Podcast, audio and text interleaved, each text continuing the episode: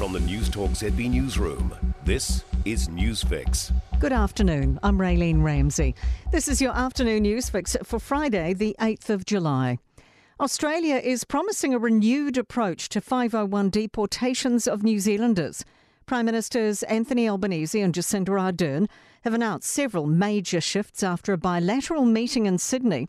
Albanese says while Australia will retain the right to deport people, it will now take an approach based on the actions of friends. Where someone has lived their entire life effectively in Australia with no connection whatsoever to New Zealand, then common sense should apply. Our two countries will also work on pathways to citizenship for New Zealanders in Australia and voting rights. The time for climate rhetoric is over and it's time to put words into action in the Pacific.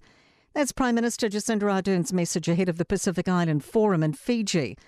Ardern says it's time for delivery on climate change, adaptation and mitigation projects in the region. Now it's not just about the pledge, it's now about making it happen. It's now about seeing that through into projects that are supporting our neighbours. There are reports former Japanese Prime Minister Shinzo Abe has been shot and rushed to hospital. CNN reporter Blake Essig says local public broadcaster NHK is reporting Abe was shot in the chest while delivering a speech. And I've personally seen one report on NHK saying that he wasn't conscious while he was being taken away.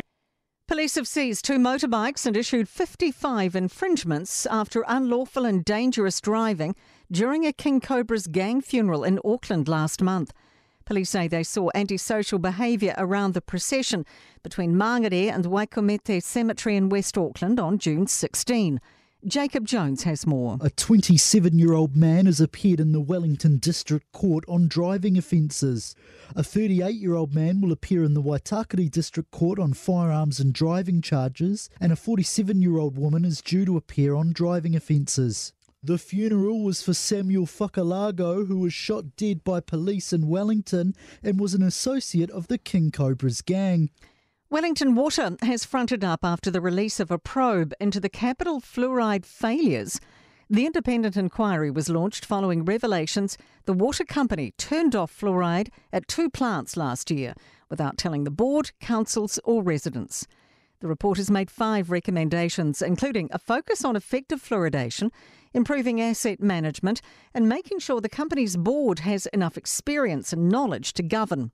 Wellington Water Board Chair Linda Carroll apologised to Wellingtonians. We had a responsibility to put fluoride into your water and we did not do that consistently. And what's more, when we had stopped that fluoridation, we failed to inform you of that. In sports, CEO Cameron George is certain they've appointed the right man to lead the Warriors into a new era. Panthers assistant coach Andrew Webster's been signed to the NRL club's top job on a 3-year deal. All Blacks flanker Dalton Papali'i has been named at blindside for the second test against Ireland, with Scott Barrett required to shift back to the second row due to injuries and illness.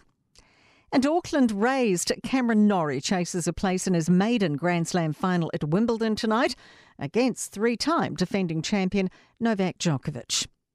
I'm Raylene Ramsey. That is your latest News Fix, and we'll be back with the next update tomorrow morning from the Newstalk ZB newsroom.